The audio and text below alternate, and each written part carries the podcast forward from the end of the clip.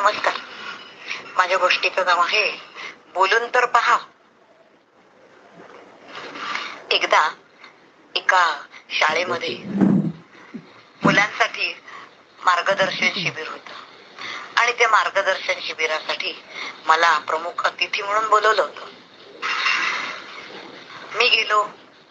त्यावेळेला तारासमोर सुंदर रांगोळी काढलेली होती. मुलं सभागृहात अतिशय शांत बसली होती. महत्वाचं. त्या शाळेत येणारी जी मुलं होती ती अतिशय सामान्य घरातली होती.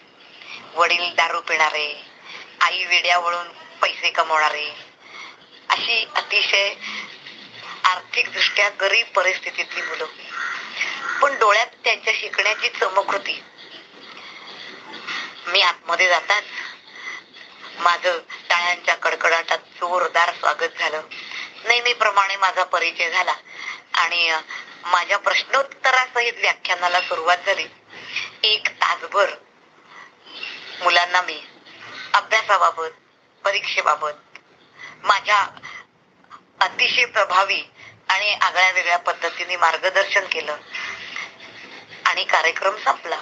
मॅडम म्हणाल्या सर आता आतमध्ये केबिनमध्ये जाऊ चहा प्यायला. एवढ्यामध्ये नेहमीप्रमाणे माझं व्याख्यान झाल्यावर जसा मुलांचा गोळका सभोवती येतो तशीच सगळी मुलं मला भेटायला सर किती छान झालं खूप मस्त बोललात खूप ऐकत राहू असं वाटलं पुन्हा कधी याल? वगैरे वगैरे वगैरे. आणि असेच आम्ही पुढे चाललो होतो तेवढ्यामध्ये. मागून एक आवाजाला अतिशय नाजूक. सर मी मागे वळून बघितलं. एक अतिशय चमकदार डोळ्याची धारदार नाकाची या माझ्या व्याख्यानाला बसलेली मुलगी म्हणाले सर मला तुमच्याशी बोलायचंय. मला तुमचा मोबाईल नंबर द्याल का? तशी म्हणाले हो देतो ना. आणि मी तिला माझं कार्ड दिलं. आणि तिला सांगितलं तुझ्या अभ्यासाबाबतच्या काही शंका असतील मला केव्हाही फोन कर बाळा. पण अभ्यासाकडे लक्ष दे बरं. आणि झालं. मी तो कार्यक्रम आटपून घरी आलो. आणि मी सगळं विसरूनही गेलो. काही दिवसांनी माझा मोबाईल वाजला. समोर आलेला नंबर हा अपरिचित होता. म्हणून मी फोन उचलला. पलीकडून आवाज आला सर मी स्मिता बोलतेय. तुम्ही नाही का आमच्या शाळेत आला होतात? आणि मी तुम्हाला म्हटलं मी तुम्हाला मोबाईलवर नंतर प्रश्न विचारेन म्हणून. हा बोल बाळा कशी आहेस? अभ्यास चालू आहे ना? सर मला जरा तुमची मदत हवी होती हो.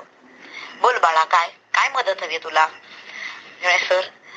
माझे वडील ना एका हातगाडीवर फळं विकतात. ती हातगाडी भाड्याची असते. तिला रोज शंभर रुपये भाडं द्यावं लागतं. आणि माझ्या वडिलांचा एक तीन चारशे रुपयाचा धंदा होतो रोज. माझी आई एका कापसाच्या कारखान्यामध्ये कापूस पिंजण्याचं काम करते. आणि तिला ना असं रक्ता दमण्याचा खूप त्रास होतो हो. मला दोन भाऊ आणि एक छोटी बहीण सगळ्यात मी मोठी. आणि त्याच्यामुळे ह्या सगळ्यांचा संसार करता करता वडील मेटा कुटीला येतात दारू पितात आणि घरातलं सगळं वातावरण बिघडले हो. सर मला कुठे काम मिळेल का हो? तिच्या या सगळ्या परिस्थितीने आणि प्रश्नांनी मी एकदम चमकलोच. किती लहान वयात तिच्यामध्ये एवढा मोठेपणा आला एवढी मॅच्युरिटी आली. मी म्हटलं तू काम करणार आहेस? मी हो सर. तुला काय आवडतं? तुला काय येतं? तेव्हा स्मिता म्हणाली सर मला ना ड्रॉइंग खूप आवडतं आणि रांगोळी पण आवडते. त्या दिवशी तुम्ही आला होतात बघा तेव्हा शाळेच्या त्या वर्गाच्या दारासमोर जी रांगोळी होती ना ती मीच काढली होती. मला मेहंदी काढायला खूप आवडते सर. सर मला कामाची खूप गरज आहे हो. मी माझा अभ्यास सांभाळून काम करेन. मी म्हणालो ठीक आहे बाळा बघतो मी प्रयत्न करून हा. पण तुझा मात्र अभ्यास चालू ठेव हे सगळं बोलणं झालं. आणि एके दिवशी माझा मित्र मुलाच्या लग्नाची पत्रिका घेऊन घरी आला. निमंत्रण पत्रिका वाचली वा सुंदर अभिनंदन केलं सगळं बोलणं झालं आमचं. आणि मी त्याला म्हटलं अरे बाबा काय लग्नाची तयारी चालू आहे? काय मेहंदी बिंदीचं काय बघितलंस की नाही? कुठपर्यंत आलं? अरे नाही रे बाबा ते सगळं ना बायकांचं डिपार्टमेंट आहे. थांब मी जरा. वहिनीनाच फोन लावतो. तू तिच्याशीच बोलून घे.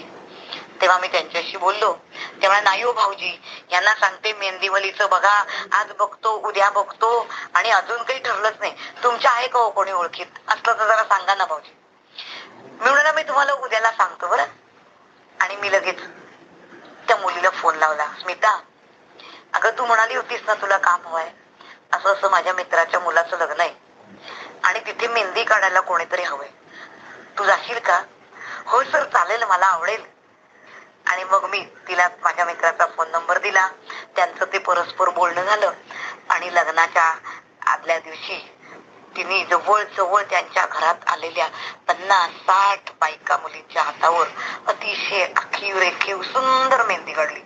तिच्यावर सगळेजण इतके खुश झाले की तिने एका हात माणसाचे म्हणजे एका बाईच्या दोन हाताचे चारशे रुपये सांगितले होते. अशी पन्नास साठ बायकांच्या हातावर मेहंदी काढली. आणि तिला भरपूर पैसे मिळाले. खूप आनंद झाला. आणि कोणी कोणी खुश होऊन तिला अजूनही दिले. मला फोन केला सर अहो काय सांगू तुम्हाला? तुम्ही मला सांगितलं आणि मला जवळजवळ तिथल्या सगळ्या त्या मेहंदी काढण्याच्या कार्यक्रमाचे वीस पंचवीस हजार रुपये मिळाले सर. खूप आनंद झाला. सर मी काय केलं सांगू? पहिल्यांदा मी माझ्या बाबाला हातगाडा विकत घेतला नवीन. आणि अजून दोन हातगाडे विकत घेतले आणि ते भाड्याने दिले. माझ्या आईला शिलाई मशीन घेऊन दिलं. कारण तिला तिथे दम्याचा त्रास होतो म्हणजे ती घरात बसून काम करेल. आणि हातगाड्याचे जे पैसे येतात ना भाड्याचे त्या पैशातून मी माझ्या आमच्या सगळ्यांच्या शिक्षणाचा खर्च सर करते. आणि उरलेले जे पैसे होते त्याच्यातून ना आमच्या घरावरती नवीन पत्रे घातले. कारण घर खूप गळत होतं हो सर. आणि त्याच्यामुळे आता आमच्या घरामध्ये इतका आनंद झालाय. आणि त्याच्यामुळे माझे आई बाबा म्हणतात तो देव माणूस कुठे त्याला आम्हाला बघायचंय. सर येऊ दे का माझ्या आई वडिलांना भेटायला? मी म्हटलं अगं हो चालेल ना पण मी देव वगैरे नाही. मी साधा माणूस आहे ग. प्रश्नाचं उत्तर मिळालं. माझ्या मित्राने स्टेटसवर ठेवलेलं वाक्य होतं. बोलून तर पहा प्रश्न सुटेल. हे वाक्य मला इतकं आयुष्यामध्ये अगदी प्रत्ययास आलं की ती मुलगी माझ्याशी बोलली आणि मी माझ्याशी मित्राशी बोललो. त्यामुळे प्रश्न आपोआप सुटला. या वाक्याचा आपण आपल्या आयुष्यात सगळ्यांनी नक्की विचार करूया. धन्यवाद.